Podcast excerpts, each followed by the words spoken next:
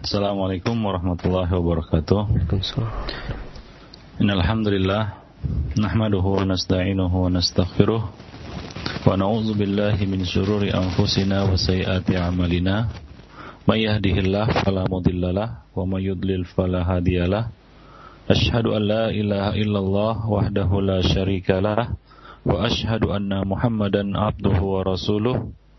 يا أيها الذين آمنوا اتقوا الله حق تقاته ولا تموتن إلا وأنتم مسلمون أما بعد فإن أحسن الكلام كلام الله وخير الهدي هدي محمد صلى الله عليه وسلم وشر الأمور محدثاتها وكل محدثة بدعة وكل بدعة ضلالة وكل ضلالة في النار Akhwani Fiddin, para pendengar yang berbahagia, wa iyyakum jami'an. Alhamdulillah, pada pagi ini kita dapat bertemu kembali. Sebagaimana biasa, kita akan membahas tentang masalah Al-Kabair, yaitu dosa-dosa besar. Dan pada pertemuan yang lalu, kita telah membahas Al-Kabiratu As-Sadisatu Wal-Ishrun. Dosa besar yang ke-26 dan pada hari ini atau pagi ini kita akan meneruskannya. Masih membicarakan tentang dosa besar yang ke-26 yaitu kezaliman. Pada pertemuan yang lalu kita telah menjelaskan tentang bahaya kezaliman ya, buruknya uh, akibat yang diterima oleh orang-orang yang berbuat zalim, ancaman dan adab yang keras yang telah dijanjikan kepada orang-orang yang berbuat zalim baik itu di dunia maupun di akhirat dan serta jenis-jenis kezaliman. Dan pada pagi ini kita akan meneruskan masih kita berbicara tentang masalah kezaliman karena ini adalah masalah yang sangat penting ya, sangat besar yang mana pada hari ini ya kita lihat masih banyak ya kaum muslimin yang jatuh uh, kita katakan masih melakukan ya, bentuk-bentuk kezaliman atau perkara-perkara kezaliman. Kezaliman adalah sumber segala bencana dan kehancuran. Ya Allah Subhanahu wa taala mengatakan di dalam kitabnya surat Al-Hajj ayat 45 wa ka'ayyin min qaryatin ahlaknaha wa hiya zalimah fahiya khawiyatun ala urushiha wa bi'rin mu'attalatin wa qasrin masyid Berapakah banyaknya kota yang kami telah binasakan yang penduduknya dalam keadaan zalim. Ya wahia zalimah. Ya penduduknya dalam keadaan zalim yaitu berbuat zalim. Maka tembok-tembok kota itu roboh menutupi atap-atapnya. Dan berapa banyak pula sumur-sumur yang ditinggalkan dan istana-istana yang tinggi yang telah ditinggalkan atau yang dihancurkan dibinasakan. Di dalam ayat ini Allah Subhanahu wa taala menjelaskan tentang akibat dari perbuatan zalim. Dan apabila perbuatan zalim itu sudah mendominasi di tengah-tengah masyarakat, maka Allah Subhanahu wa taala juga akan menurunkan adabnya secara merata. Demikian pula firman Allah Subhanahu wa taala di dalam surat Al-Hajj ayat 48, "Wa ka'ayyim min qaryatin amlaytu laha wa hiya zalimah, thumma akhadhtuha wa ilayya al-masir." dan berapakah banyaknya kota yang telah aku tangguhkan adabku kepadanya kata Allah yaitu Allah Subhanahu wa taala menangguhkan adabnya kepada penduduk kota tersebut. Yang penduduknya berbuat zalim wahia zalimah eh ahluha. Ya dan penduduknya berbuat zalim. Ya penduduknya banyak melakukan kezaliman. Kemudian aku azab mereka dan hanya kepada akulah kembalinya segala sesuatu. Di sini juga Allah Subhanahu wa taala menjelaskan kepada kita bahwa mungkin saja Allah Subhanahu wa taala menangguhkan azab ya atas orang-orang yang berbuat zalim. Ya seperti yang disebutkan di dalam hadis innallaha la yumli lidh-dhalimi hatta idza akhadahu lam yaflutuhu ya bahwasanya Allah Subhanahu wa taala ya menangguhkan atau memberikan tangguh kepada orang-orang yang berbuat zalim dan apabila Allah Subhanahu wa taala ingin menurunkan azabnya kepada mereka, maka ya Allah Subhanahu wa taala tidak akan meluputkan tidak akan membiarkan dari mereka sedikit pun. Ya di dalam ayat ini Allah Subhanahu wa taala juga menjelaskan kepada kita bahwa ya penangguhan azab kepada orang-orang yang berbuat zalim bukan berarti Allah Subhanahu wa taala melupakan dan mengabaikan mereka atau membiarkan kezaliman mereka tanpa akibat dari perbuatan zalim tersebut. Tapi Allah Subhanahu wa taala memberikan tangguh kepada mereka.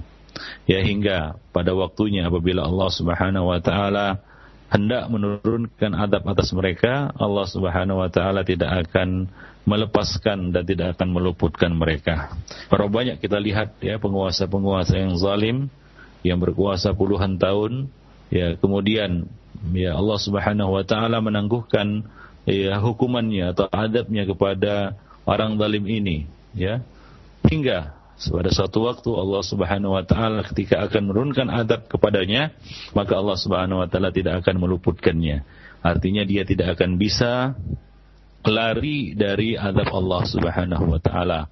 Dia tidak akan bisa menghindar dari adab Allah Subhanahu wa taala.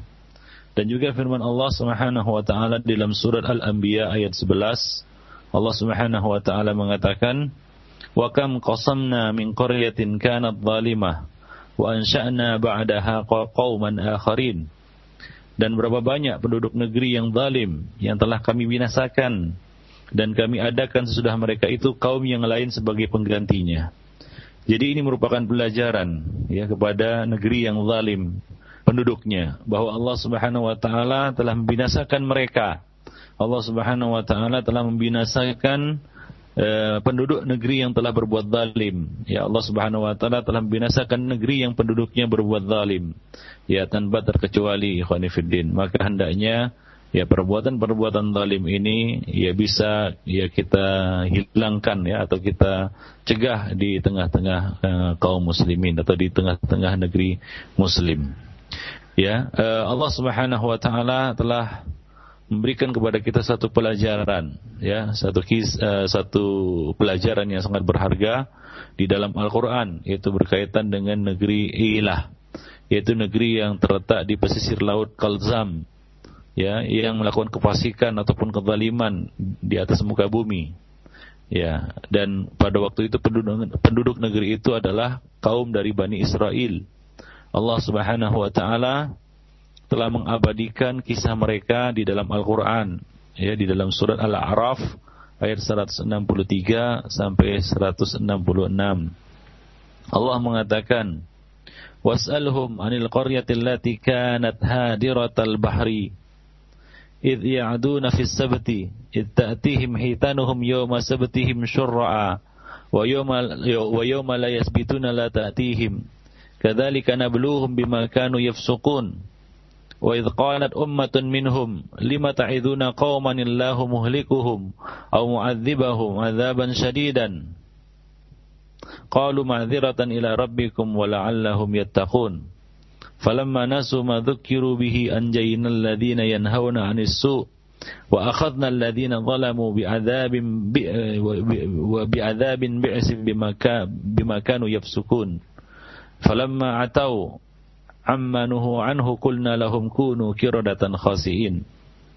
Surat Al-A'raf ayat 163 sampai 166.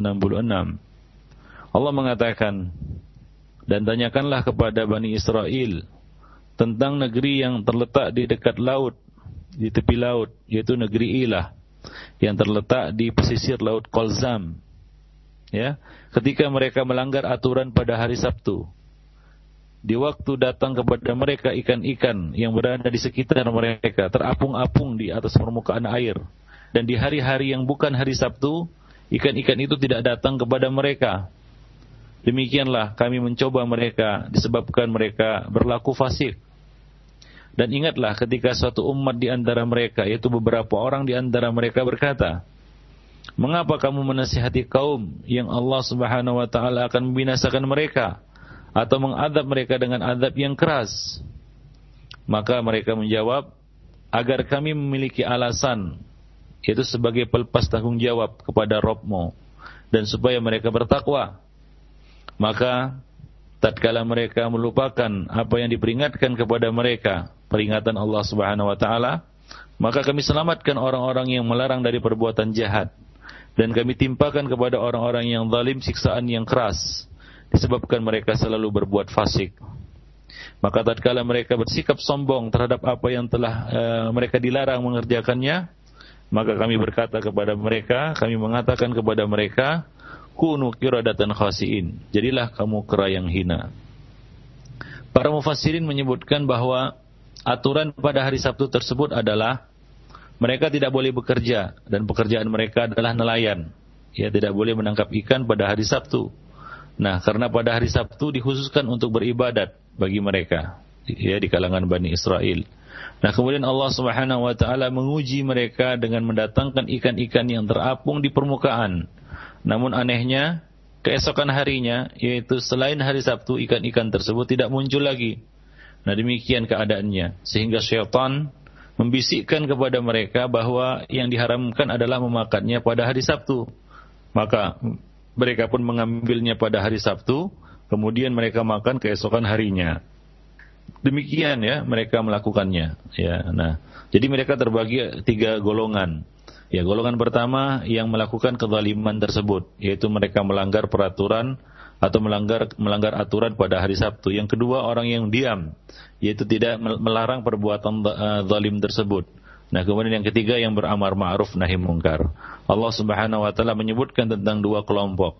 Adapun yang zalim Allah Subhanahu wa taala ya timpakan kepada mereka siksaan yang keras disebabkan mereka berbuat zalim dan Allah Subhanahu wa taala selamatkan orang-orang yang beramar ma'ruf nahi mungkar. Kami selamatkan orang-orang yang melarang dari perbuatan jahat. Wa anjaynal ladzina yanhauna 'annis su' ya wa akhadna alladziina zalamu bi'adzabin ba'isin bima kanu yafsukun. Dan Allah Subhanahu wa taala tidak menyebut tentang golongan yang ketiga yaitu orang-orang yang diam ia tidak melakukan kezaliman tapi tidak juga beramar ma'ruf nahi mungkar. Ikhwani fiddina azani Allah wa iyyakum jami'an itu merupakan suatu pelajaran bagi kita bahwa kezaliman merupakan sumber segala bencana dan kehancuran. Hancurnya negeri eh, suatu negeri itu disebabkan penduduknya banyak berbuat zalim. Baik itu zalim kepada Allah dan Rasulnya, zalim kepada sesama manusia, maupun zalim ya kepada diri mereka sendiri. Khonifuddin. Azani Allah wa iyyakum jami'an. Maka dari itu ya uh, kita harus ya berbuat baik kepada sesama ya sama kepada sesama manusia dan menjauhkan diri kita dari uh, segala macam bentuk-bentuk kezaliman ya karena ya Rasulullah sallallahu alaihi wasallam telah mengatakan ya ittaqudz zulma fa inna dzulma dzulumatun yaumal qiyamah hindarilah segala macam bentuk-bentuk kezaliman karena kezaliman itu uh, adalah suatu kegelapan ya pada hari kiamat nanti. Nah, berbuat baiklah kepada sesama manusia, ya kepada siapa saja. Ya, apalagi kepada sesama muslim, ya kepada orang non muslim saja kita berbuat baik. Ya kepada sesama manusia saja kita berbuat baik, apalagi kepada saudara kita sesama muslim, ya. Dan apalagi kepada saudara kita sesama ahlus sunnah wal jamaah. Nah, berbuat baiklah kita kepada mereka. Bukankah Allah Subhanahu wa taala telah berbuat baik kepada kita, ya? Allah Subhanahu wa taala mengatakan wa ahsin kama ahsanallahu ilaika wa la tabghil fasada fil ard innallaha la yuhibbul mufsidin. Berbuat baiklah kamu kepada orang lain. Ya, karena berbuat membiasakan diri berbuat baik kepada orang lain akan menjauhkan kita dari kezaliman-kezaliman. Ya sebagaimana Allah Subhanahu wa taala telah berbuat berbuat baik kepada kita. Ya Allah Subhanahu wa taala berbuat baik kepadamu dan janganlah kamu berbuat kerusakan di muka bumi dengan melakukan kezaliman-kezaliman. Sesungguhnya Allah Subhanahu wa taala tidak menyukai orang-orang yang berbuat kerusakan. Nah, ini merupakan ya kunci dan uh, kunci ataupun sumber keselamatan dari segala macam bentuk-bentuk kezaliman, yaitu kita menghiasi diri kita dengan akhlak yang baik, ya dengan sikap yang baik, ya dengan uh, tindakan yang baik, menyebarkan kebaikan di tengah-tengah manusia. Nah ini merupakan salah satu cara kita untuk ya menghindari kezaliman ya. Nah demikian ikhwan fillah rahimani wa rahimakumullah jami'an ya. Sebab ya sikap lemah lembut ya itu akan menghiasi diri kita, akan menjadi hiasan bagi kita dan akan ya menghindarkan kita dari ya kita katakan sikap-sikap yang jahat dan tidak terpuji. Ya biasanya kezaliman-kezaliman itu berawal dari ya kita katakan sikap-sikap yang tidak terpuji ya, sikap-sikap yang tidak terpuji. Nah, nah seorang mukmin ikhwan fillah azani Allah wa iyyakum jami'an, hendaklah dia bisa seperti lebah. Ya karena orang mukmin itu ibarat lebah. Ia tidak mau hinggap pada tempat yang kotor. Ya, lebah itu makan dari yang baik, ya, yaitu sari bunga dan menghasilkan yang baik pula, yaitu madu. Ya, di dahan mana pun ia hinggap, ia tidak akan mematahkannya karena ia dikaruniai kelembutan, ya, tidak seperti hewan-hewan yang kasar, ya, hewan-hewan yang kasar. Ya, semua orang suka bergaul dengannya, ya karena mereka merasa aman dan nyaman ya di, di dekatnya. Adapun orang zalim atau orang jahat, ya orang-orang tidak mau bergaul dengannya dan tidak mau dekat-dekat dengannya. Ikhwan fillah azza Allah wa iyyakum jami'an. Ya karena ia disukai dalam hal berbicara, ya dalam hal berperilaku tutur kata ya nah demikian ikhwan fillah azani Allah wa iyyakum jami'an perjumpaan dengannya adalah uh, anugerah dan nikmat pertemuan uh, perpisahan darinya adalah suatu kesedihan dan suatu uh, kelaraan ikhwan fillah rahimani wa rahimakumullah. Ya jadi ya salah satu cara kita untuk menghindari bentuk-bentuk kezaliman ya kita mulai dari ya, menyebarkan kebaikan-kebaikan membiasakan diri kita untuk berbuat baik kepada ya sesama ikhwan fiddin. Azan ya Allah wa iyyakum. Taib jadi berhentilah dari uh, berbagai macam bentuk kezaliman. Ya berhentilah kita dari berbagai macam bentuk kezaliman. Dan ingatlah bahwa uh, kezaliman itu ya adalah kegelapan yang akan menyelimuti kehidupan kita baik di dunia maupun di akhirat yang akan ya mengotori kehidupan kita di dunia maupun di akhirat dan Allah Subhanahu wa taala juga telah mengatakan di dalam hadis qudsi yang kita bacakan kemarin, "Ya ibadi inni haramtu dzulma ala nafsi wa ja'altuhu bainakum muharraman fala tadzalamu." Wahai hamba-hambaku, sesungguhnya aku haramkan perbuatan zalim atas diriku dan aku haramkan kezaliman di antara kalian. Maka janganlah kalian saling menzalimi. Ya, bukankah ya kita juga benci pada orang-orang yang zalim? Kita tidak mau dizalimi, ya kita sangat tidak suka dan membenci orang-orang yang berbuat zalim baik kepada diri kita maupun kepada orang lain maka ya janganlah kita ya berbuat zalim ikhwan fiddin ya janganlah kita berbuat zalim. Berhentilah kita dari kezaliman-kezaliman. Ya baik itu kezaliman yang bersumber dari lisan kita yaitu dengan berkata ya apa namanya memfitnah atau ber, berkata riba atau menyebar riba, permusuhan, menghasut, ya uh, ataupun dalam bentuk uh, apa namanya uh, perbuatan tangan, ya perbuatan perbuatan tangan maupun ya apa namanya hati yang penuh dengan hasad. Nah, jadi banyak sekali bentuk-bentuk kezaliman yang harus kita hindari. Bukankah Rasulullah Shallallahu alaihi wasallam mengatakan, "Al-muslim man salimal muslimuna min lisanihi wa yadihi." ya seorang muslim sejati itu adalah adalah ya muslim yang sejati itu adalah muslim yang selamat kaum muslimin lainnya dari gangguan lisan dan tangannya dari gangguan lisan dan tangannya ya nah jadi ikhwan ya jadilah manusia yang bermanfaat bagi orang lain Jangan menjadi orang yang menjadi musibah dan balak bagi orang lain, ya. Sebaik-baik manusia adalah yang paling bermanfaat bagi manusia lainnya. Rasulullah sallallahu alaihi wasallam mengatakan, "Khairan nas anfa'uhum linnas." Khairun nas anfa'uhum linnas. Sebaik-baik manusia adalah manusia yang paling bermanfaat bagi manusia lainnya. Nah, kalau kita berbuat zalim, kita bukan khairun nas, ya, tapi adarun nas, ya, orang yang paling mudarat kepada orang lain, ya syarrun nas, Nabi mengatakan min asyarin nas inna min asyarin nas man tarakahun nas ittiqa asyarihi. Sesungguhnya eh, salah satu di antara manusia yang paling buruk adalah seorang yang ditinggalkan oleh orang lain oleh manusia karena menghindari keburukannya. Ya menghindari keburukannya.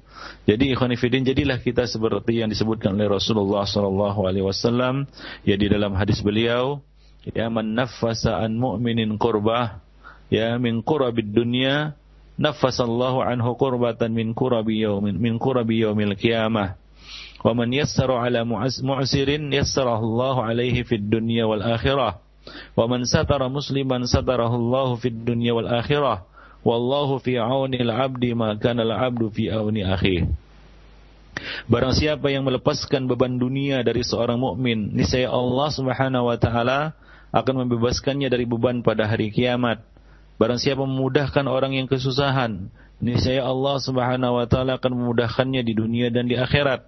Barang siapa menutupi aib seorang muslim, niscaya Allah Subhanahu wa taala akan menutupi aibnya di dunia dan di akhirat dan Allah akan senantiasa membantu hambanya selama hamba itu membantu saudaranya. Lalu bagaimana bila seorang muslim itu justru melakukan sebaliknya? Dia bukan melepaskan beban dunia bagi seorang mukmin, tapi justru dia menambah beban ya bagi seorang mukmin, bagi seorang muslim. Nah, tentunya Allah akan memberatkan bebannya di dunia maupun di akhirat.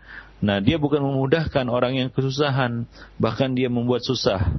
Bahkan dia membuat susah ya apa namanya orang-orang yang ya kita katakan orang-orang muslim atau saudaranya sesama muslim. Dia bukan menutup aib saudaranya sesama muslim tapi justru dia menyebar ya rahasia atau atau aib saudaranya sesama muslim. Nah tentunya Allah Subhanahu wa taala akan menimpakan ya balasan yang setimpal atas orang-orang yang berbuat demikian ikhwan fillah rahimani wa rahimakumullah jami'an. Baik. Nah di antara ya kita katakan bentuk-bentuk kezaliman yang perlu kita hindar, hindari ikhwanifiddin yaitu eh, apa namanya sikap saling bermusuhan ya berbuat dengki, membenci, memutus persahabatan dan apa namanya saling mencari-cari kesalahan. Nah, ini merupakan satu ya kita katakan bentuk-bentuk kezaliman yang harus kita tinggalkan. Ya, bukankah Allah Subhanahu wa taala telah mengatakan Ya ayyuhalladzina amanu ijtanibu katsiran minadh-dhann inna ba'dadh-dhanni itsam wa la tajassasu Hai orang-orang yang beriman jauhilah kebanyakan dari prasangka. Sesungguhnya sebagian dari prasangka itu atau banyak dari prasangka itu adalah dosa. Ya yaitu apa namanya uh, sangka buruk ya kita katakan prasangka ya. Nah, adalah dosa. Dan janganlah kamu mencari-cari kesalahan orang lain, bertajasus memata-matai orang lain. Nah, demikian. De, diriwayatkan dari Az-Zubair bin Awam ya radhiyallahu anhu bahwa Rasulullah sallallahu alaihi wasallam bersabda, "Ya dabba ilaikum da'ul umami qablakum." Al-hasadu wal baghda'u wal baghda'u hiya al-haliqah. La aqulu tahliku asy-sya'r walakin tahliqud din walladhi nafsi biyadihi la tadkhulul jannah hatta tu'minu wa la tu'minu hatta tahabbu. Afala unabbi'ukum bima yusabbitu dhakum dhakum lakum afsus salam kalian telah terjangkiti penyakit umat sebelum kalian yaitu dengki dan angkara murka yang dapat mencukur atau memusnahkan ya. Wal baghdha kebencian wal baghdha hiyal haliqah. Kebencian itulah. Ya memupuk sikap saling membenci ya saling bermusuhan. Itulah haliqah. Yaitu yang dapat mencukur ya pencukur atau pemusnah. Aku tidak katakan mencukur rambut tetapi mencukur memusnahkan agama ya merusak agama. Demi Allah yang jiwaku berada di tangannya. Kalian tidak akan masuk surga ya hingga kalian beriman dan kalian tidak akan beriman hingga kalian saling menyayangi. Maukah kalian aku beritahu ya bagaimana cara menumbuhkan hal itu? Ya, maka Nabi mengatakan afsyus salam bainakum. Sebarkanlah salam di antara kamu. Ya, jadi salah satu ikhwani fiddin untuk mencegah ya banyak sekali perbuatan-perbuatan zalim di antara kita adalah ya kita mengedepankan baik sangka, menyebarkan salam, menunjukkan wajah yang yang yang manis ketika bertemu dengan saudara kita, berakhlak dengan akhlak yang mulia, yang menjadi manusia yang bermanfaat bagi orang lain, tidak menjadi musibah dan sumber kesusahan bagi orang lain. Nah, ini adalah salah satu cara kita untuk menghindari berbagai macam bentuk-bentuk kezaliman. Biasanya ya, biasanya ya kezaliman itu bersumber dari akhlak yang buruk. Ya, biasanya kezaliman itu bersumber dari akhlak yang buruk dan tabiat buruk yang terus dipelihara ya dan tidak mau mendengar nasihat dan masukan dari orang lain. Nah ini yang merupakan sebab-sebab kita terdorong kepada kezaliman hingga hati itu semakin lama semakin hitam. Ya semakin banyak noktah hitam, semakin banyak titik-titik hitam pada hati kita. Nah kalau hati kita sudah dipenuhi dengan titik-titik hitam maka akan menjadi gelap. Nah itulah dia kezaliman. Kezaliman itu kegelapan di dunia maupun di akhirat. Rasulullah sallallahu alaihi wasallam juga telah berpesan kepada kita, "Iyyakum wadhann, fa inna dhanna akdzabul hadis, wa la tahassasu wa la tajassasu wa la tahasadu, wa la tabaghadu wa la tadabaru wa kunu ibadallahi ikhwana." Janganlah kalian saling berprasangka buruk, sebab prasangka buruk itu adalah ucapan yang paling dusta. Janganlah kalian saling mengintai kesalahan, saling uh, bersaing ya uh, dengan cara yang curang, saling iri, saling benci, saling bermusuhan. Jadilah kalian hamba-hamba Allah yang bersaudara. Nabi juga mengatakan la tabaghadu wa la tahasadu wa la tadabaru wa kunu ibadallahi ikhwana. Janganlah kalian saling membenci, saling dengki, saling bermusuhan. Jadilah kalian hamba-hamba Allah yang bersaudara. Nah, faktor-faktor itu buruk sangka, saling mengintai kesalahan, bersaing dengan cara curang, iri dan hasad, ya dengki, ya saling bermusuhan, saling membelakangi. Ini adalah sumber berbagai macam bentuk kezaliman. Banyak kita lihat orang-orang berbuat zalim kepada saudaranya karena tidak ada rasa cinta kasih kepada saudaranya. Ya dia dia, dia tidak saling mengasihi ya sebagaimana kata Nabi kata Nabi tadi, ya uh, kalian tidak akan beriman hingga kalian saling berkasih sayang. Nah demikian. Tidak apa namanya memupuk ukhuwah dengan dengan baik ya di, di antara di antara mereka. Hingga terjadilah berbagai macam bentuk kezaliman. Ya misalnya ya kita katakan mengambil hak orang lain ya tan, eh, apa namanya eh, tanpa tanpa hak ya atau secara curang. Ya eh, kita lihat sekarang ini banyak sekali ya kita katakan praktek-praktek dagang yang zalim curang dan menzalimi orang lain. Kan begitu ya ya penipuan-penipuan, khianat, ya kemudian permusuhan yang akhirnya saling membongkar kita katakan aib masing-masing pihak. Nah banyak, banyak sekali lah ikhwan fiddin di tengah-tengah manusia bukan hanya ya di kalangan uh, kita kan ahli bid'ah bahkan di kalangan ahlu sunnah sendiri ya bentuk-bentuk kezaliman ini juga banyak kita lihat ya. Nah demikian. Nah maka Nabi mengatakan untuk mengobatinya ikhwan fiddin hindarilah ya adzan ya buruk buruk sangka. Ini buruk sangka ini akan menumbuhkan kejahatan-kejahatan yang berujung kepada tindakan-tindakan kezaliman. Karena Nabi mengatakan bahwa buruk sangka ini adalah seburuk-buruk atau sedusta-dusta perkataan, saling mengintai kesalahan. Nah ini juga sangat buruk mengintai-intai kesalahan orang lain, ya mencari-cari kesalahan orang lain. Ya kemudian saling bersaing dengan cara curang, ya bersaing dengan cara curang. Ya sekarang ini coba lihat ya kita lihat ya saling mendolimi satu sama lainnya di di pasar ya. Ya di dalam jual beli ya. Nah tanpa lagi apa namanya memperhatikan dan melihat bahwasanya ya yang didoliminya itu adalah saudaranya sendiri seiman dan seakidah Nah demikian saling hasad. Nah ini ya, ya, kita banyak kita lihat ya eh, bentuk-bentuk kezaliman itu ya baik dalam bentuk harta, kezaliman dalam dalam bentuk harta, eh, dalam apa dalam harta, ya dalam uh, kehormatan maupun ya kita katakan darah itu pangkalnya adalah hasad. Ya pangkalnya adalah hasad. Ya nah demikian. Buruk sangka, ya kemudian juga saling membenci. Nah inilah pangkal dari segala macam bentuk-bentuk ya kezaliman Fiddin. Hingga seorang itu berani dia menzalimi saudaranya. Nah Rasulullah Sallallahu Alaihi Wasallam juga mengatakan, ya tuftahu abu abul jannah yaumal isnaini wa yaumal khamis. Fayughfaru likulli abdin la yushriku billahi syai'an illa rajulan kanat bainahu wa bain akhihi sahna' Fayuqal anziru hadaini hatta yastaliha. Anziru hadaini hatta yastaliha. Anziru hadaini hatta yastaliha. Pintu surga itu dibuka setiap hari Senin dan hari Kamis. Maka pada hari itu setiap hamba diberi ampunan selama ia tidak menyekutukan Allah Subhanahu wa taala, tidak berbuat syirik, kecuali seseorang yang bermusuhan dengan saudaranya, orang yang terlibat permusuhan dengan saudaranya. Ya, maka dikatakan Tunda dulu mereka hingga mereka akur, hingga mereka berdamai. Tunda mereka hingga mereka damai. Tunda mereka hingga mereka damai. Ya artinya ya pemberian ampunan kepada mereka ditunda hingga uh, mereka berdamai atau menyelesaikan urusan di antara mereka. Demikian ikhwan fillah, a'azani Allah wa iyyakum jami'an ya. Taib, ya, ini adalah satu perkara yang harus kita hindari. Ya, apalagi ya, syaitan senantiasa mengintai kita.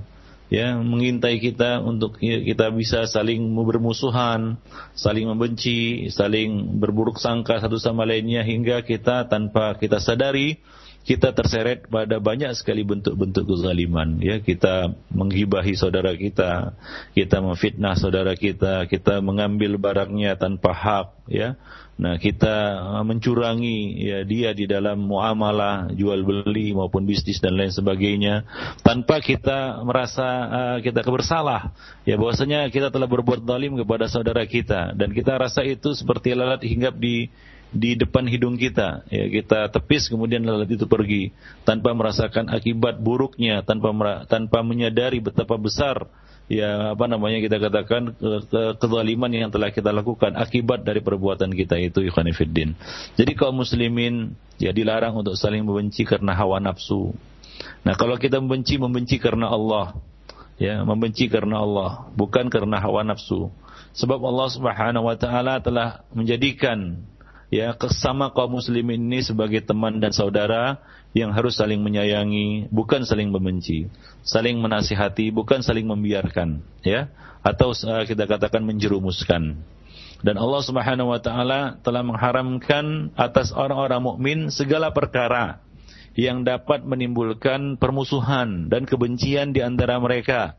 Karena setiap permusuhan dan kebencian di antara kaum mukminin itu sumbernya adalah syaitan Ya Allah Subhanahu wa taala mengatakan di dalam surat Al-Maidah ayat 91, "Innama yuridu syaitan ayyuqi'a bainakumul adawata wal baghdha."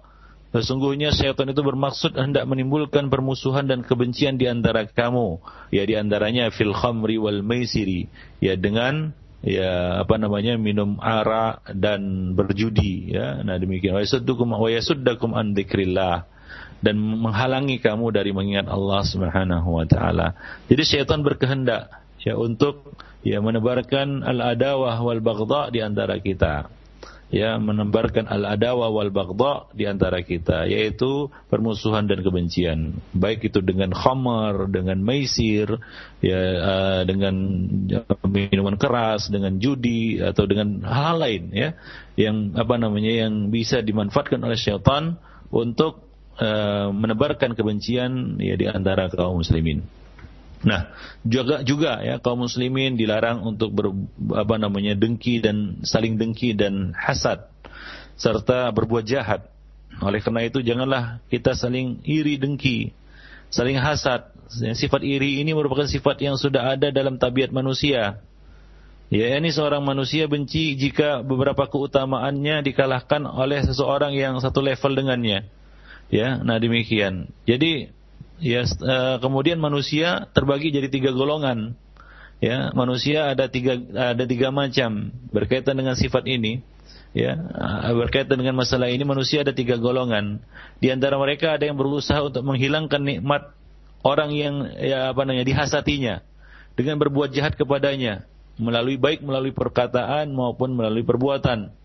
Dan ada yang berusaha, eh, yang kedua adalah ada yang berusaha untuk memindahkan nikmat tersebut kepada dirinya.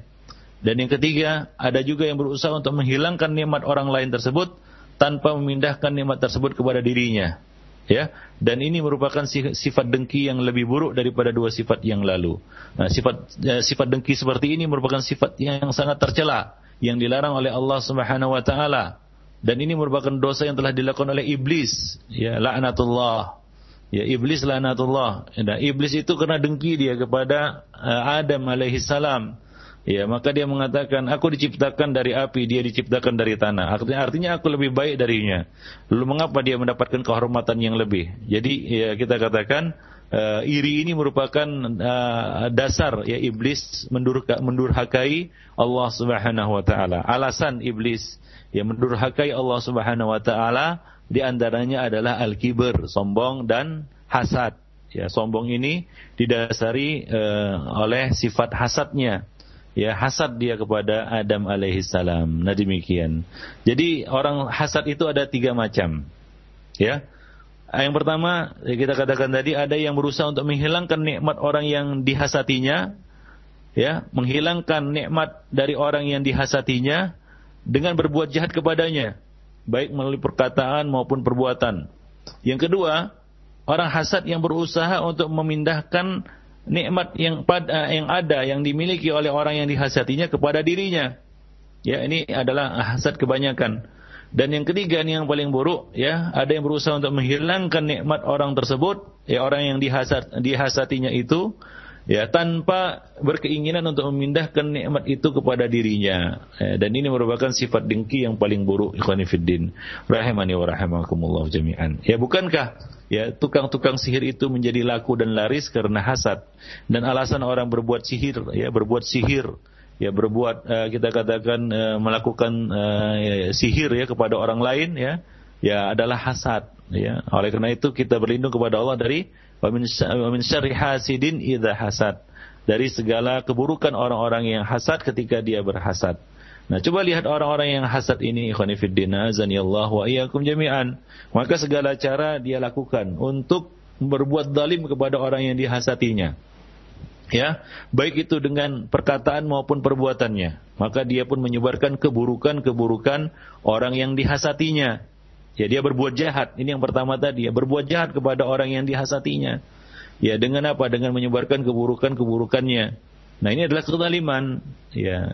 Yang kedua tadi dia berusaha untuk mengambil secara curang ya nikmat yang ada pada orang yang dihasatinya lalu pindah kepada dirinya.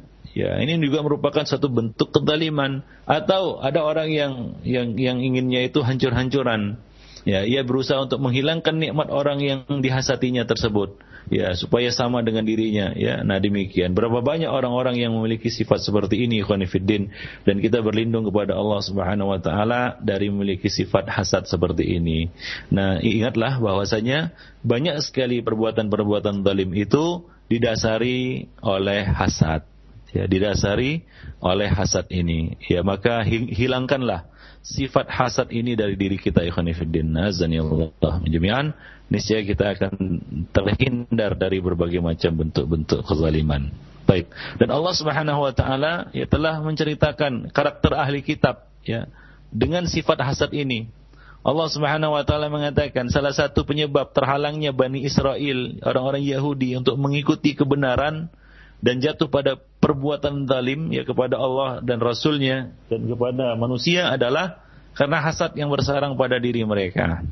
Allah mengatakan dalam surah Al-Baqarah ayat 109 Wadda kathirun min ahlil kitab law yaruddunakum min ba'di imanikum kuffaran hasadan min indi anfusihim min ba'di ma tabayyana lahumul haq Sebagian besar ahli kitab menginginkan agar mereka dapat mengembalikan kamu kepada kekafiran setelah kamu beriman. Karena dengki yang timbul dari diri mereka sendiri. Ya setelah nyata bagi mereka kebenaran. Ya jadi mereka lakukan itu karena dengki yang ada bersarang pada hati mereka. Maka mereka pun menolak beriman kepada Rasulullah sallallahu alaihi wasallam ya bahkan mereka berbuat zalim kepada ya Rasulullah dan para pengikutnya yaitu kaum muslimin di khanifuddin. Nah disebabkan hasad yang bersarang pada hati mereka. Taib. Jadi hasad ini adalah ya kita katakan eh, pangkal. Ya iblis ber, berlaku sombong kepada kepada Robnya. Ya lalu mendurhakai Allah Subhanahu wa taala. Pangkalnya adalah hasad. Demikian juga ya Yahudi dan Nasrani ya tidak mau mengikuti kebenaran yang sudah nyata di hadapan mereka. Ya juga sebabnya adalah hasad Ya, jadi banyak sekali kita katakan keburukan dari sifat hasad ini, Khanifuddin. Taib. Nah kemudian ya saling bermusuhan, memutuskan hubungan, memboikot ya lebih dari tiga hari karena urusan dunia. Nah ini juga merupakan penghalang naiknya amal seseorang dan penghalang masuknya seseorang ke dalam sorga dan merupakan sebab lahirnya berbagai macam kezaliman-kezaliman. Nah coba lihat orang yang sudah saling bermusuhan, ya bukan hanya orang yang dimusuhinya saja yang didaliminya, bahkan kucingnya yang tidak punya hubungan apa-apa pun didaliminya, dilembarnya, disepaknya kan begitu ya? Atau hal-hal lain ya. Maka berkembanglah berbagai macam bentuk-bentuk kezaliman disebabkan saling bermusuhan ini memutuskan hubungan juga demikian. Memboikot tanpa eh, lebih dari tiga hari karena urusan-urusan yang sepele ini juga merupakan sebab lahirnya berbagai macam bentuk kezaliman. Ikhwanifiddin a'azani Allah jami'an. Maka dari itu kita diperintahkan untuk saling bersaudara karena Allah Subhanahu wa taala bersatu di atas manhaj yang hak. Nah demikian, saling menasihati dengan kesabaran, kebenaran dan kasih sayang. Allah Subhanahu wa taala ya telah ya memerintahkan kita untuk saling bersaudara karena Allah. Ya dan Allah mengingatkan kepada kita wadhkuru ni'matallahi 'alaikum id kuntum a'daan fa'alafa baina qulubikum fa asbahtum bi ni'matihi ikhwana. Dan ingatlah akan nikmat Allah kepadamu ketika kamu dahulu masa jahiliyah saling bermusuhan, maka Allah Subhanahu wa taala mempersatukan hatimu.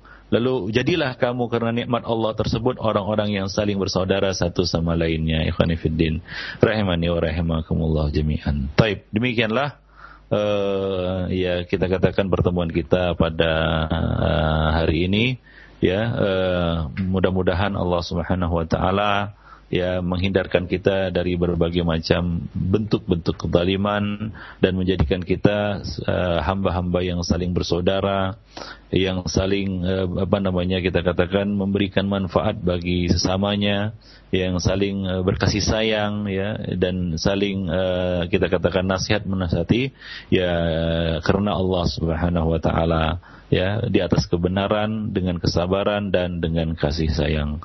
Ya, hadza wa astaghfirullah li wa lakum wa lisairil muslimin innahu huwal ghafurur rahim. Mantap, syukran jazakallahu khairan wa barakallahu fiik para ustaz dan demikian ikhwatul iman. Rahimani wa rahimakumullah pendengar radio Roja di mana pun anda berada pembahasan yang disampaikan oleh Al-Ustaz Abu Ihsan Al-Maidani Hafizullah Ta'ala dari pembahasan Al-Kabair yaitu mengenai dosa kezaliman.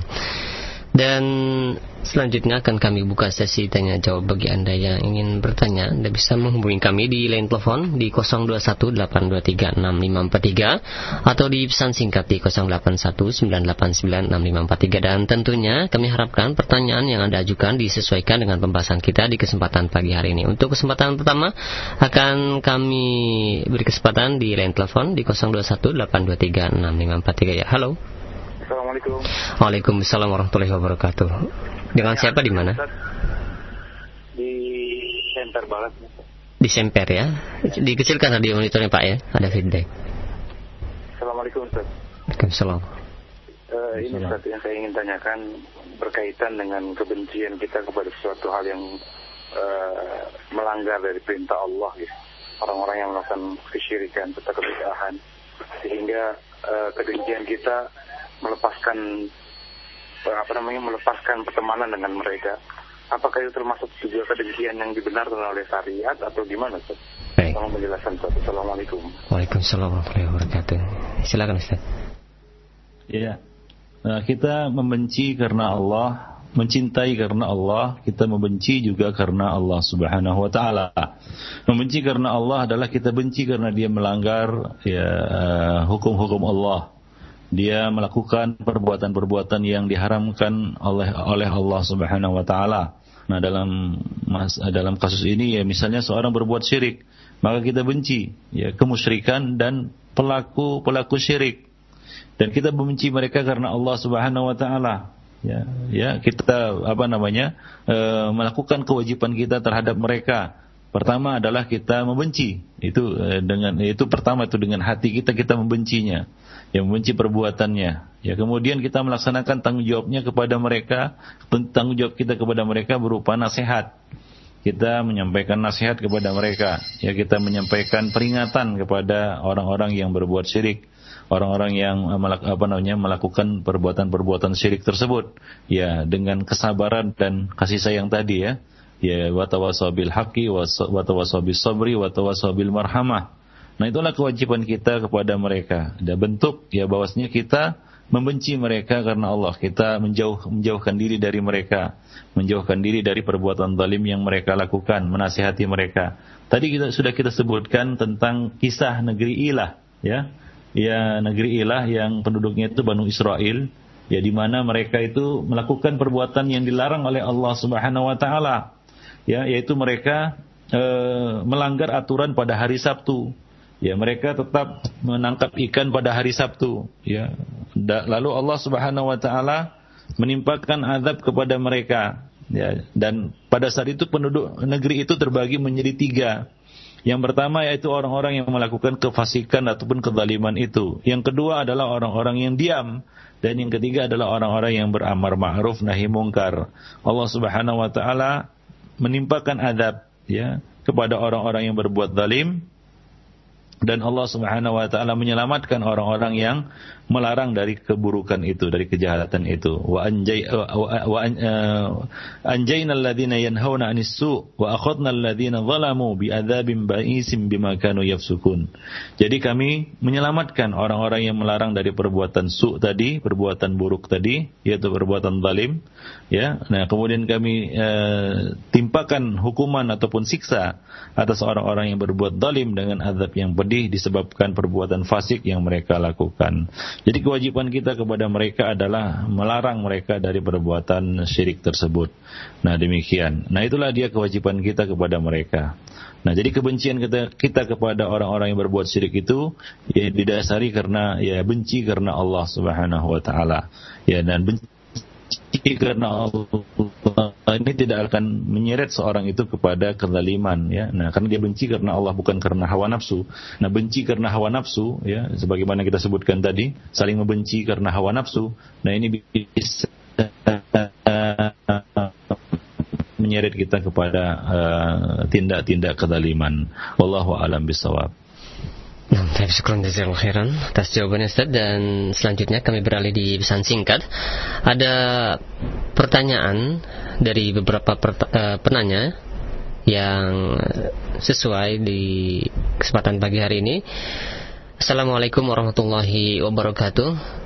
Ya Ustaz, Apakah bencana alam yang sering terjadi di negeri kita ini, baik itu gempa ataupun banjir ataupun yang lainnya, itu berhubungan dengan kezoliman manusia itu sendiri? Itu bukan karena fenomena alam dari Pak Nana di Pondok Gede.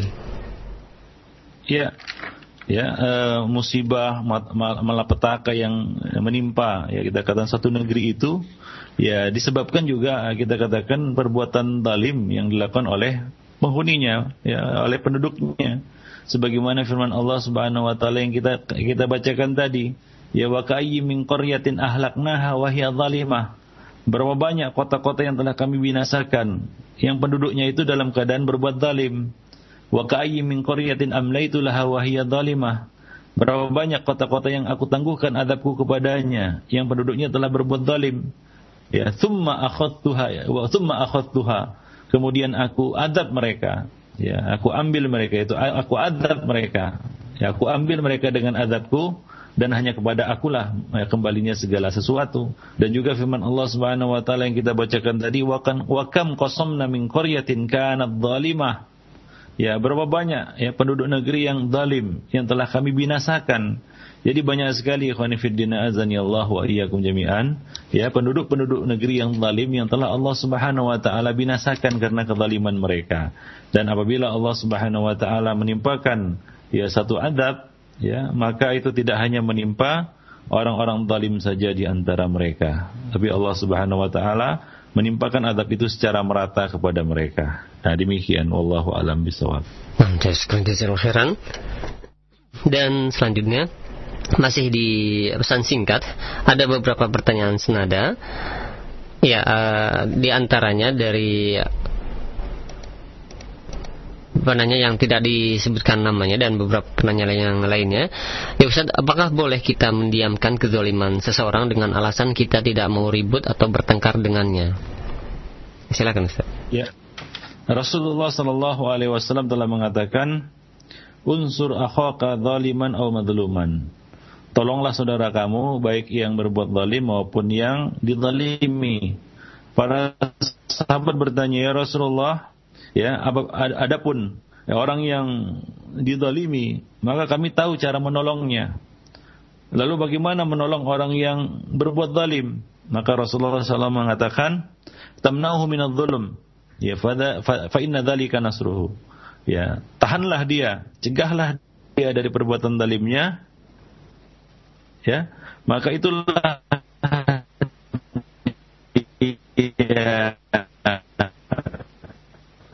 uh, apa namanya uh, cara untuk menolongnya. Ya, jadi ribut-ribut dengannya saya biarkan saja. Nah itu tidak boleh, ya karena kita harus menyampaikan nasihat. Karena nasihat itu adalah agama, ad-dinun nasihat. Kita harus menyampaikan nasihat kepadanya. Ya, kita pilih waktu yang tepat, cara yang baik. Ya, ud'u ila sabil rabbika bil hikmah wal hasanah.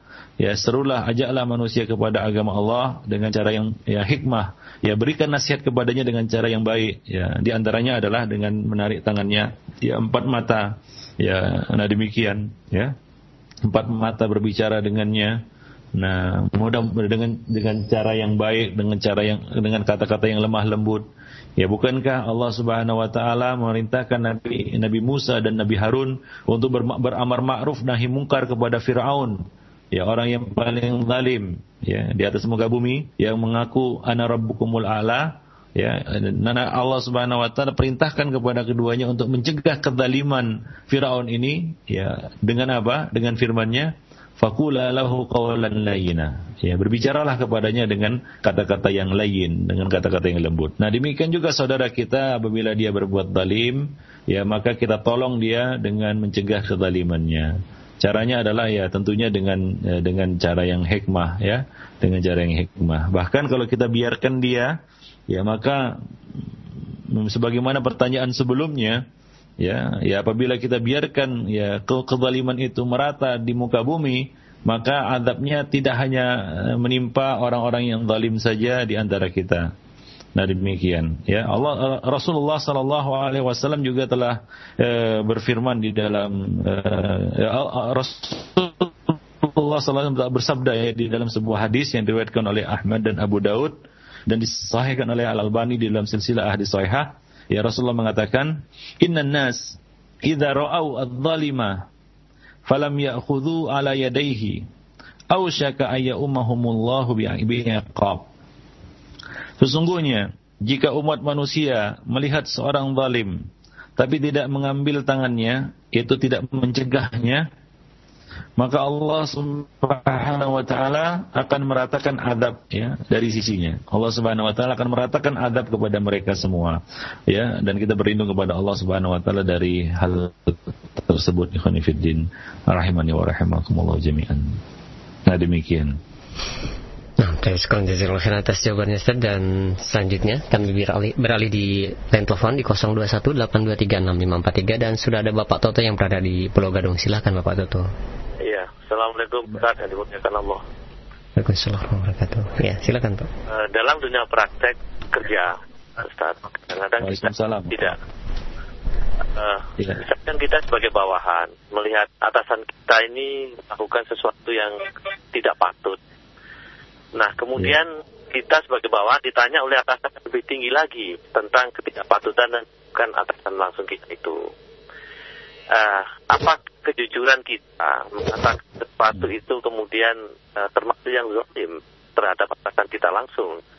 Nah, ini dalam dunia praktek kadang-kadang menjadi sulit, Pak Ustaz. Mohon apakah juga ada riwayat yang uh, serupa dengan itu.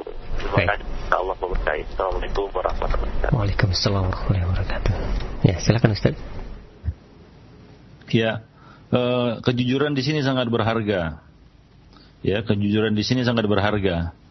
Ya, karena kalau kita berbohong, kita akan tertimpa mudorotnya juga apabila atasan itu mengetahui kebohongan kita, ya, dan ternyata ya akibat dari kejahatan ya atasan yang di atas kita itu merusak ya artinya memberikan mudarat yang lebih luas maka kita ada saham di situ ya atas kerusakan yang timbul ataupun yang terjadi. Ya maka di sini kejujuran dibutuhkan ya kejujuran dibutuhkan. Kita di sini juga mengarahkan ya kepada atasan tersebut ya. Bagaimana cara dan solusi untuk mengatasi kezaliman ataupun e, kejahatan ya orang ini begitu. Ya karena itu termasuk cara menolong orang yang berbuat zalim adalah mencegah dari kezalimannya bukan dibiarkan. Nah, kalau dibiarkan ya khonifuddin ya seperti tadi ya apa namanya mungkin saja ya Allah Subhanahu wa taala akan meratakan adab ya atas atas kita semua. Ya, demikian juga Rasulullah mengatakan idza dhahara as-su'u fil ardi anzalallahu bi ahli al-ardi ba'sahu. Ya Nabi mengatakan jika telah nyata kejahatan di atas muka bumi maka Allah akan menurunkan adabnya kepada penduduk bumi. Ya Allah Subhanahu wa taala akan meratakan adabnya ya pada mereka semua. Ya qalat ya. Aisyah bertanya wa fihim ahlu taatillah? Ya bukankah di tengah-tengah mereka terdapat orang-orang yang soleh orang-orang yang taat? Nabi mengatakan na'am. Ya ya benar. Ya Allah Subhanahu wa taala akan menimpakan azab kepada mereka semua. Kemudian Allah apa namanya summa yasiruna ila rahmatillah kemudian orang-orang yang taat yang saleh ini mereka kembali kepada rahmat Allah Subhanahu wa taala. Itu kalau di, di akhirat itu urusannya lain. Tapi di dunia azab itu akan diratakan kepada mereka. Nabi begitu begitu juga kita di dalam satu perusahaan misalnya ya. Ini skop yang mungkin lebih kecil. Nah kita biarkan satu kezaliman di tengah-tengah di, di di dalam perusahaan itu. Ya dan kita diamkan dia. Ya, sementara kita punya ya, kesempatan untuk apa namanya meluruskannya ya seperti yang ditanyakan tadi lalu kita biarkan. Nah apabila ya, ke, kejahatan itu dibiarkan ya maka Allah Subhanahu wa taala akan meratakan azab kepada semua semuanya. Bisa jadi perusahaan itu gulung tikar, bangkrut ya karena kejahatan tersebut. Ya, dan azab ini akan merata kepada semuanya. Ya, kalau perusahaan itu tutup kan semuanya nganggur. Ya, semuanya akan kena dampaknya. Nah, demikian. Jadi perlu dicegah. Ya, cuma cara pencegahan yang harus dipikirkan dengan cara yang baik Ya bukankah Nabi tadi mengatakan ya ketika ditanya ya Rasulullah kami tahu cara menolong orang yang zalim, orang yang terzalimi. Lalu bagaimana cara menolong orang yang zalim? Nah, Nabi mengatakan cegah dia dari kezalimannya, cegah dia dari kezalimannya. Maka yang perlu dibicarakan kepada atasan uh, atasan yang lebih tinggi ini adalah bagaimana cara untuk mencegah kejahatan orang yang berbuat zalim ini. Ya dengan menyampaikan nasihat kepadanya dan lain sebagainya atau memberikan tindakan dan sejenisnya. Wallahu alam bisawab. Nah, terima kasih atas jawaban Ustaz. Dan uh, satu lagi Ustaz ya, pertanyaan terakhir di pesan singkat di kesempatan pagi hari ini. Ada pertanyaan dari Abu atau Abdurrahman di Jakarta. Ya Ustaz, Rasulullah telah mengabarkan bahwasannya yang paling merugi di akhirat kelak yakni yakni orang yang membawa pahala salat puasa, haji dan lainnya namun pahala itu menjadi bayaran atas orang yang pernah dizoliminya di waktu waktu di dunia. Lalu bagaimana ya Ustaz dengan seseorang yang dizolimi lantas berpikiran ya sudahlah biar saja saya dizolimi saya tidak akan memaafkannya biarkanlah nanti dia membayar kezolimannya tersebut di akhirat dengan pahala-pahala yang dia Uh, berpindah kepada saya yang telah dizoliminya. Apakah tindakan hal seperti ini dapat dibenarkan Ustaz? Ya, uh, kita katakan ikhwanifiddin azani Allah wa iyyakum jami'an. Ya, tentunya ya, Rasulullah sallallahu alaihi wasallam ya menyuruh kita untuk menjadi orang yang pemaaf. Ya, jadilah manusia yang pemaaf, memaafkan ya kesalahan orang lain kan begitu ya. Nah, ini anjuran dari syariat ya karena tidak ada satu orang pun yang ya kita katakan yang selamat dari ya keburukan dan selamat dari kesalahan. Ya nggak ada orang yang selamat dari kesalahan. Rasulullah sallallahu alaihi wasallam mengatakan kullu bani adam khata wa khairu khata'ina tawabun. Ya, setiap orang pasti punya salah dan sebaik-baik orang yang bersalah adalah yang bertaubat. Maka dari itu utamakanlah memberi maaf kepada orang lain dan mencari alasan untuk memberi maaf walau kadang sukar untuk diterima. Ini adalah satu keutamaan. Ya, tapi misalnya seorang yang ditolimi lah kita katakan, lalu dia mengatakan saya tidak akan memaafkannya, itu hak dia memang. Tapi ya dia harus ingat bahwa Rasulullah, Allah Subhanahu Wa Taala dan Rasulnya ya me, eh, kita katakan menganjurkannya ya untuk memberi maaf, untuk memberi maaf. Ya, nah demikian. Nah, dalam hal ini ikhwanifiddin Allah Subhanahu wa taala telah mengatakan di dalam surah An-Nur ayat 22. Dan ini juga berkaitan dengan satu kisah yang perlu kita ambil ibrah darinya. Allah mengatakan wal ya'fu wal yasfahu. Ala tuhibbun ayaghfirallahu lakum wallahu ghafurur rahim. Dan hendaklah mereka memaafkan dan berlapang dada. Apakah kamu tidak ingin Allah Subhanahu wa taala mengampunimu? Dan Allah adalah Maha Pengampun lagi Maha Penyayang. Ya, ayat ini turun berkenaan dengan kisah Abu Bakar As-Siddiq yang putrinya difitnah. Ya telah melakukan yaitu Aisyah radhiyallahu anha. Ya Aisyah radhiyallahu anha telah melakukan perbuatan keji. Ya ini adalah suatu kita katakan kezaliman yang sangat menyakitkan hati kita katakan. Ya kalau itu menimpa kita, ya belum tentu kita memaafkan pelakunya. Ya. Nah, salah satu yang terlibat di dalam fitnah itu adalah Mistah. Nah Mistah ini ya dulu adalah seorang yang dibiayai oleh Abu Bakar As-Siddiq hidupnya. Lalu dia terlibat di dalam fitnah tersebut. Itu dia termasuk salah seorang yang menyebarkan fitnah itu. Ya, coba bayangkan bagaimana merasa terdoliminya Abu Bakar As-Siddiq. Orang ini sudah diberi nafkah, kemudian malah ya kita katakan ya, apa namanya uh, air susu dibalas dengan air tuba. Kira-kira demikianlah pepatahnya ya. Nah betapa sakit hatinya Abu Bakar As-Siddiq ya melihat perbuatan Mistah ini. Nah demikian ya. Taib.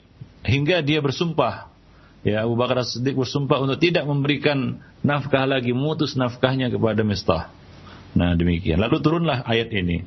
Allah Subhanahu wa taala menganjurkan ya mendorong ya para kaum muslimin untuk memberi maaf. Wal ya'fu wal yasfahu dan hendaklah mereka memaafkan dan berlapang dada ya. Apakah kamu tidak ingin Allah mengampunimu?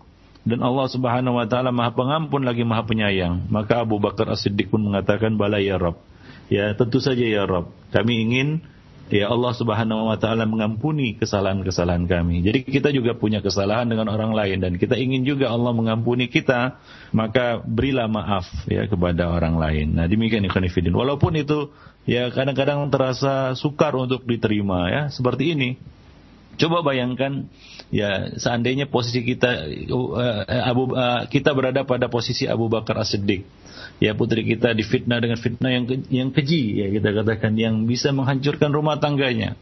Betapa ini satu kezaliman yang sangat sukar untuk dimaafkan.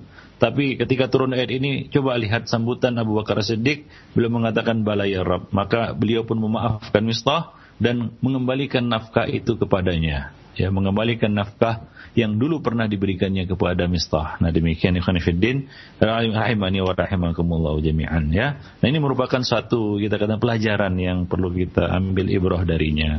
Ya, nah demikian. Dan juga ya seorang muslim tidaklah boleh memanfaatkan kemurahan hati saudaranya untuk terus berbuat zalim, terus berbuat zalim. Ya, nah sebagian orang kadang-kadang apa namanya kita katakan ya berbuat zalim itu karena dia merasa uh, memanfaatkan ya kemurahan hati saudaranya. Ah, gampanglah dengan si fulan. Paling-paling juga dia maafkan. Dia itu kan pemaaf. Bacakan aja ayat yang kita bacakan tadi ya. Ya waliyafu waliyasfahu. Nah, lalu dia ya asik dengan kezalimannya, berbuat zalim sana dan sini, menipu sana dan sini ya, menyakiti orang sana sini. Nah, ini juga tidak benar khonifidina azani Allah wa iyyakum jami'an ya.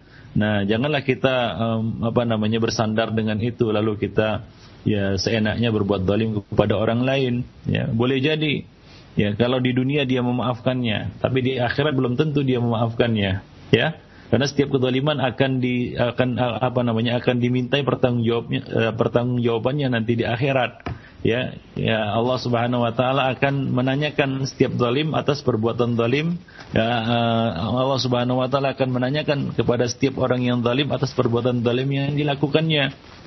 Nah ya dia akan diminta untuk menyelesaikan urusannya dengan orang-orang yang didolimi orang-orang yang pernah didoliminya. Nah nah apakah orang-orang yang pernah didoliminya itu akan memberikan maaf kepadanya di akhirat? Nah ini belum tentu. Ya karena pada di akhirat nanti ya tentunya setiap orang ah, pasti akan membutuhkan pahala dan ingin dosanya dipikul oleh orang lain. Nah demikian ya eh, hadis muflis yang pernah kita sampaikan yaitu orang yang datang dengan membawa pahala solat, pahala zakat, pahala puasa, ya dia sudah kantongi pahala itu ternyata dia banyak berbuat zalim, dia pukul si fulan, dia tipu si fulan, dia ambil harta si fulan, ya dia ribahi si fulan, dia fitnah si fulan kan begitu ya. Dia ambil harta si fulan dengan cara yang curang, ya dia caci maki si fulan banyak ternyata hutang-hutang kezalimannya. Nah, akan diambil kebaikan-kebaikannya dan akan diserahkan kepada orang-orang yang dizaliminya. Nah, demikian. Dan Rasulullah memerintahkan kita untuk menyelesaikan urusan kezaliman itu di dunia. Nah, demikian ikhwan fillah azani Allah wa iyyakum Jadi, ya kita katakan ya, syariat menyuruh kita untuk ya, memberi maaf.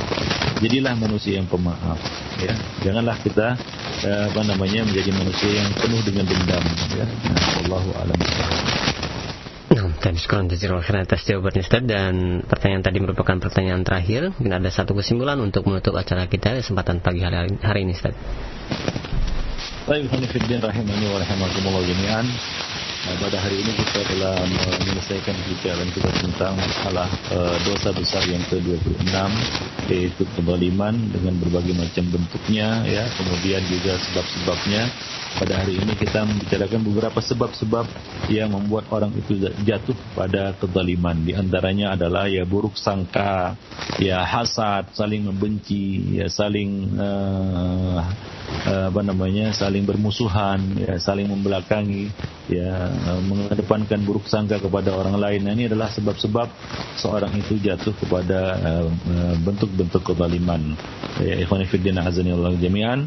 Rasulullah sallallahu alaihi wasallam telah memerintahkan kepada kita agar kita menjadi ya, manusia manusia apa namanya muslim muslim yang saling bersaudara satu sama lainnya dan mengedepankan husnuzan ya kemudian saling menasihati di antara kita dengan cara yang sabar dengan kebenaran dan dengan kasih sayang dan saling uh, apa namanya kita yasuddu ba'duna ba'dan saling menutupi satu sama lainnya.